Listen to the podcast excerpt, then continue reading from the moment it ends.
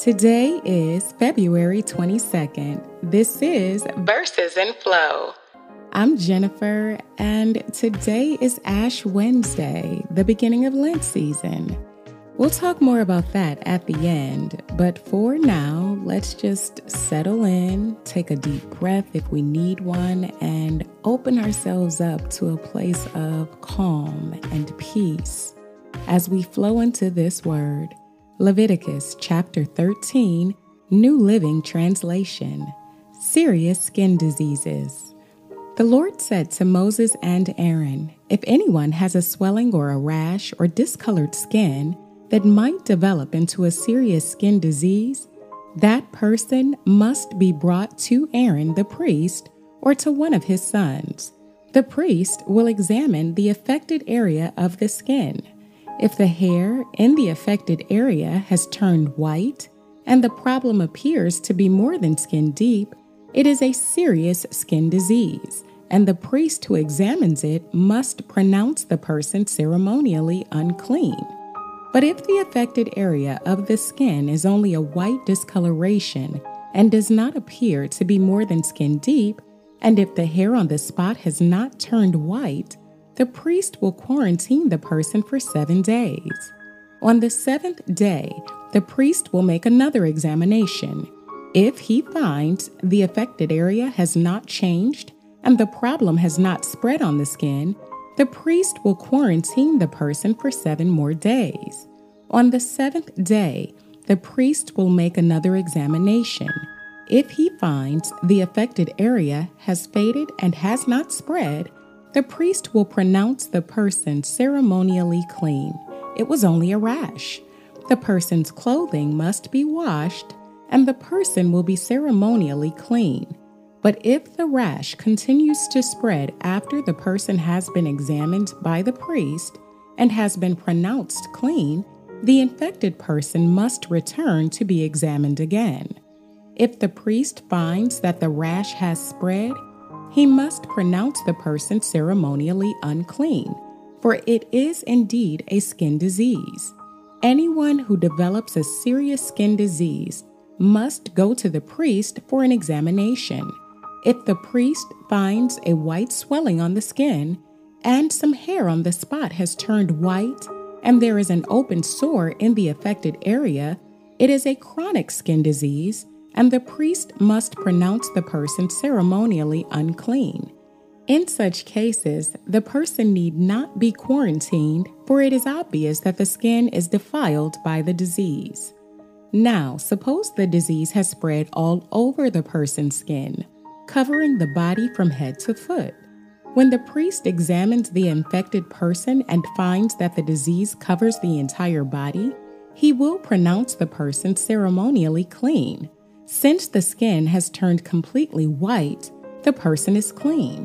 But if any open sores appear, the infected person will be pronounced ceremonially unclean. The priest must make this pronouncement as soon as he sees an open sore, since open sores indicate the presence of a skin disease.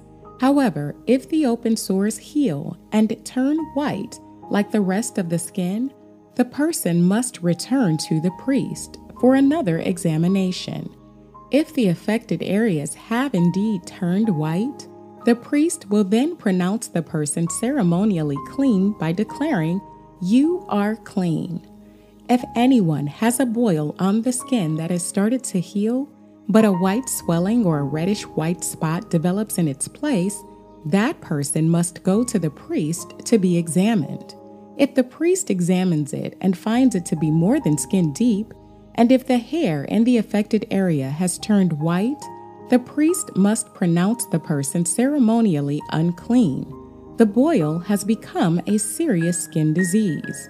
But if the priest finds no white hair on the affected area, and the problem appears to be no more than skin deep and has faded, the priest must quarantine the person for seven days. If during that time the affected area spreads on the skin, the priest must pronounce the person ceremonially unclean because it is a serious disease. But if the area grows no larger and does not spread, It is merely the scar from the boil, and the priest will pronounce the person ceremonially clean. If anyone has suffered a burn on the skin and the burned area changes color, becoming either reddish white or shiny white, the priest must examine it. If he finds that the hair in the affected area has turned white and the problem appears to be more than skin deep, a skin disease has broken out in the burn. The priest must then pronounce the person ceremonially unclean, for it is clearly a serious skin disease. But if the priest finds no white hair on the affected area and the problem appears to be no more than skin deep and has faded, the priest must quarantine the infected person for seven days. On the seventh day, the priest must examine the person again. If the affected area has spread on the skin, the priest must pronounce that person ceremonially unclean, for it is clearly a serious skin disease. But if the affected area has not changed or spread on the skin and has faded, it is simply a swelling from the burn. The priest will then pronounce the person ceremonially clean, for it is only the scar from the burn. If anyone, either a man or woman, has a sore on the head or chin, the priest must examine it. If he finds it is more than skin deep and has fine yellow hair on it, the priest must pronounce the person ceremonially unclean. It is a scabby sore of the head or chin. If the priest examines the scabby sore and finds that it is only skin deep, but there is no black hair on it, he must quarantine the person for seven days. On the seventh day, the priest must examine the sore again. If he finds that the scabby sore has not spread and there is no yellow hair on it and it appears to be only skin deep, the person must shave off all hair except the hair on the affected area. Then the priest must quarantine the person for another seven days. On the seventh day, he will examine the sore again. If it has not spread and appears to be no more than skin deep, the priest will pronounce the person ceremonially clean. The person's clothing must be washed, and the person will be ceremonially clean. But if the scabby sore begins to spread after the person is pronounced clean, the priest must do another examination. If he finds that the sore has spread, the priest does not need to look for yellow hair. The infected person is ceremonially unclean. But if the color of the scabby sore does not change and black hair has grown on it, it is healed. The priest will then pronounce the person ceremonially clean. If anyone, either a man or woman, has shiny white patches on the skin, the priest must examine the affected area. If he finds that the shiny patches are only pale white, this is a harmless skin rash and the person is ceremonially clean. If a man loses his hair and his head becomes bald, he is still ceremonially clean. And if he loses hair on his forehead, he simply has a bald forehead. He is still clean. However, if a reddish white sore appears on the bald area on top of his head or on his forehead, this is a skin disease. The priest must examine him, and if he finds swelling around the reddish white sore, anywhere on the man's head and it looks like a skin disease, the man is indeed infected with the skin disease and is unclean. The priest must pronounce him ceremonially unclean because of the sore on his head. Those who suffer from a serious skin disease must tear their clothing and leave their hair uncombed. They must cover their mouth and call out, Unclean, unclean. As long as the serious disease lasts, they will be ceremonially unclean. They must live in isolation in their place outside the camp. Treatment of contaminated clothing. Now, suppose mildew contaminates some woolen or linen clothing. Woolen or linen fabric, the hide of an animal, or anything made of leather. If the contaminated area in the clothing, the animal hide, the fabric, or the leather article has turned greenish or reddish, it is contaminated with mildew and must be shown to the priest. After examining the affected spot, the priest will put the article in quarantine for seven days. On the seventh day, the priest must inspect it again. If the contaminated area has spread, the clothing or fabric or leather is clearly contaminated by a serious mildew and is ceremonially unclean. The priest must burn the item, the clothing, the woolen or linen fabric, or piece of leather, for it has been contaminated by a serious mildew. It must be completely destroyed by fire. But if the priest examines it and finds that the contaminated area has not spread in the clothing, the fabric, or the leather, the priest will order the object to be washed and then quarantined for seven more days. Then the priest must examine the object again. If he finds that the contaminated area has not changed color after being washed, even if it did not spread, the object is defiled. It must be completely burned up, whether the contaminated spot is on the inside or outside. But if the priest examines it and finds that the contaminated area has faded after being washed, he must cut the spot from the clothing, the fabric, or the leather. If the spot later reappears on the clothing, the fabric, or the leather article, the mildew is clearly spreading and the contaminated object must be burned up. But if the spot disappears from the clothing, the fabric, or the leather article after it has been washed, it must be washed again. Then it will be ceremonially clean. These are the instructions for dealing with mildew that contaminates woolen or linen clothing or fabric or anything made of leather. This is how the priest will determine whether these items are ceremonially clean or unclean. Mark chapter 6 verses 1 through 29. Jesus rejected at Nazareth.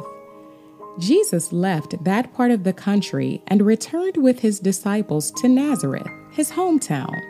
The next Sabbath, he began teaching in the synagogue, and many who heard him were amazed. They asked, Where did he get all this wisdom and the power to perform such miracles? Then they scoffed.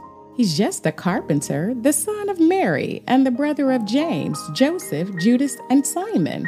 And his sisters live right here among us. They were deeply offended and refused to believe in him. Then Jesus told them, A prophet is honored everywhere except in his own hometown and among his relatives and his own family.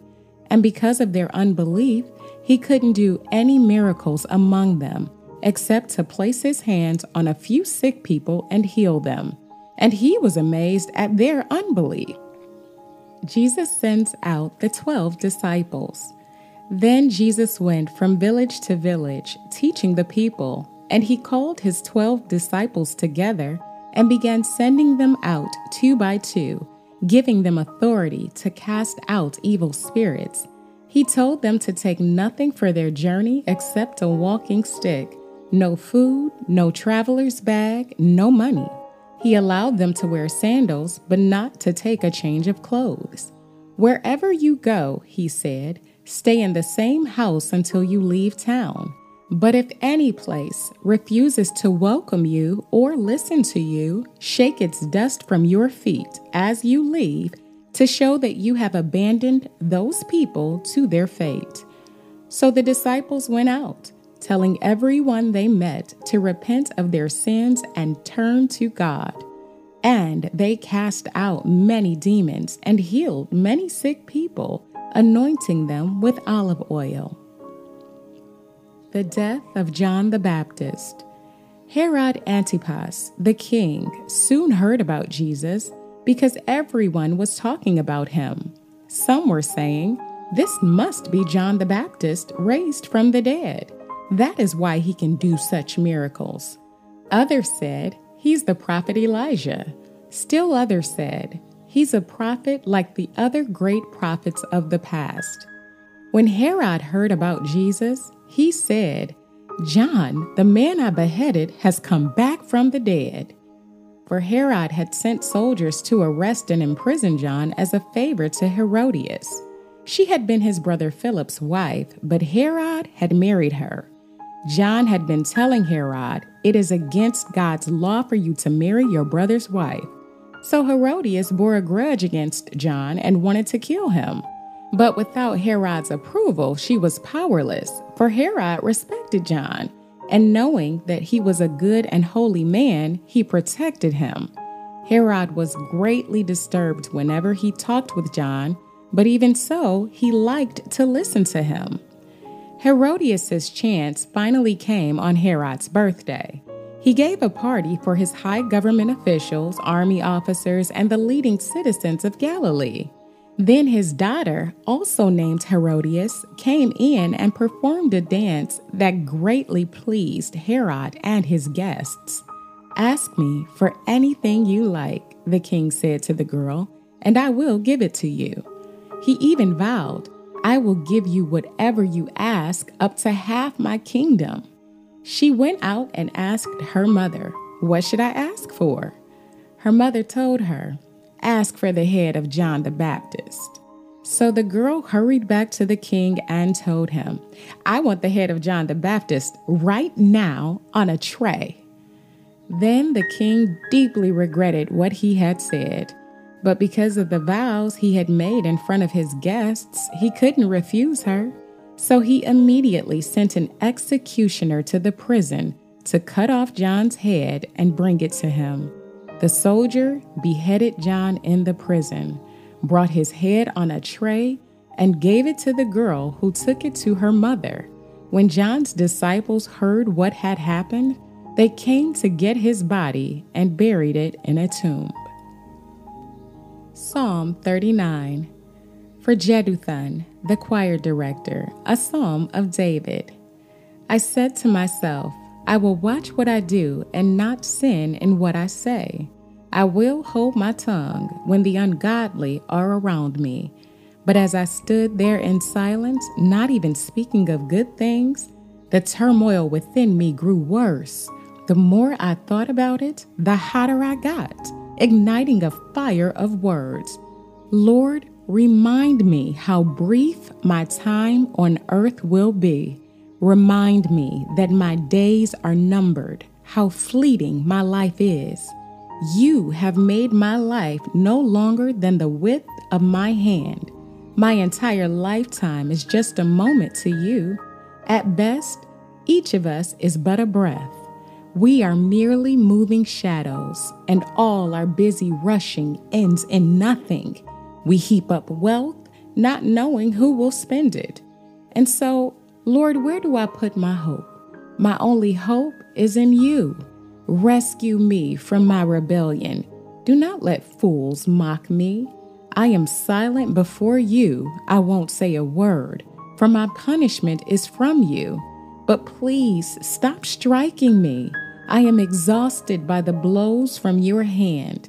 When you discipline us for our sins, you consume like a moth what is precious to us. Each of us is but a breath. Hear my prayer, O Lord. Listen to my cries for help. Don't ignore my tears, for I am your guest, a traveler passing through, as my ancestors were before me. Leave me alone so I can smile again before I am gone and exist no more. Proverbs chapter 10, verse 10. People who wink at wrong cause trouble, but a bold reproof promotes peace. So, as I said up top, we are officially in the Lent season. Lent is the 40 day period of fasting, prayer, and repentance before Easter Sunday. Technically, it is 46 days, but many traditions use 40 days to reflect the length of time Jesus spent in the wilderness after his baptism and where we know the devil got on his nerves. I want to give you this brief overview though, as I think Lent can be a really meaningful part of our faith practice if we understand it properly. I didn't personally grow up in a church where we even talked about Lent, so I was a grown woman before I even knew what it was. And I never understood the ashes on people's foreheads not until a few years ago. So let's talk about it really quick. Ash Wednesday signifies the beginning of the Lenten season during which Christians often place ashes on their foreheads. Ashes were traditionally a symbol of grief and mourning in ancient Israel, but have since become a representation of repentance, reminding us of the sorrow we experience when we've sinned and distanced ourselves from God. These ashes also bring to mind Genesis 3:19 in which God told Adam, "Remember that you are dust and to dust you shall return." By marking our foreheads with ashes, we publicly declare that we are returning our hearts to God. The Ash Wednesday ritual also reminds us of our mortality and our dependence on God.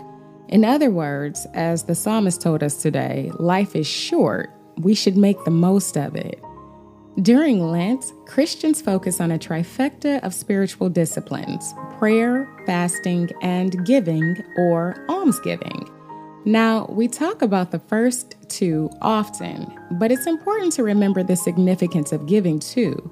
As God showed his immense love through Jesus' sacrifice, we can humbly reciprocate and show our gratitude through personal sacrifices of our time money, and service, especially to those in need.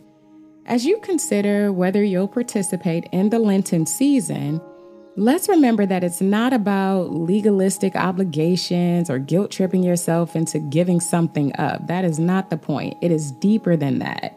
It's a time for spiritual renewal, mindfulness, and growth. It's an opportunity to pause from the hustle and bustle of life and reflect on our relationship with our Savior. Lent is like a springtime for the spirit and soul, a time to clean out the clutter in our lives and plant seeds for meaningful spiritual growth. It's a chance to make room for new experiences, relationships, and ways of seeing and being, for new life altogether. So again, whether we're choosing to participate or not is is a personal choice. But remember, whenever we are doing anything for the cause of Christ, let's make sure that our posture is reflective of our devotion as opposed to our duty. And now let's pray. Dear Heavenly Father, Lord, we thank you for this beautiful day. We come before you with thanksgiving and praise. Thank you for this opportunity to pause and reflect, to look at our lives from a different perspective and make room for newness. We ask that you would help us to find ways to clean out the clutter in our minds, our hearts, our bodies, and spirits so that we can look, feel, and be our best, and so that we can make space for new life in you. Help us to plant seeds of growth by taking time each day to be still with you. We ask, Lord, that you would help us with our self discipline, with our ability to control our desires, for it's in the process of fasting that we can discover our deepest longings, our truest identities, and our highest purpose. It is through the process of prayer that we find clarity, acceptance, and peace, and through giving back that we can experience the joy that only you can give and show our appreciation for your sacrifice. Thank you for this time of communal reflection, renewal, and refreshing, for this opportunity to purify ourselves that we might know ourselves and you better and therefore become better. Help us to approach this season with both a sense of joy and a sense of authority, to enter into these 40 days with a spirit of purpose and a willingness to be changed so that we might emerge renewed and ready for whatever comes next. A sense of joy because we know that you came to save us and a sense of authority because we know that with your help, we can overcome any challenge. Thank you for the gift of this time together. Help us to celebrate as one community united in spirit by the same hope that we have for the future. In Jesus' name we pray. Amen. And our affirmation for today I know life is short, so today I choose to smile more, laugh more, love more, and be more grateful. I know life is short, so today I choose to smile more, laugh more, love more, and be more grateful. And our aphorism It is not what we eat, but what we digest that makes us strong. It is not what we gain, but what we save that makes us rich. It is not what we read, but what we remember that makes us learn. And it is not what we profess, but what we practice that gives us integrity. That's all I have for you today. Thank you so much for joining me on this sacred sojourn in the scriptures. In the spirit of giving, if you ever want to partner in this work or sow into this space, know that I am more grateful than I could ever truly express that you would even consider. But you can do that at versesandflow.com. I am deeply appreciative of your generosity in whatever way that it shows up. You belong here, and we belong together on this journey. I love you. I'll be right here tomorrow waiting for you.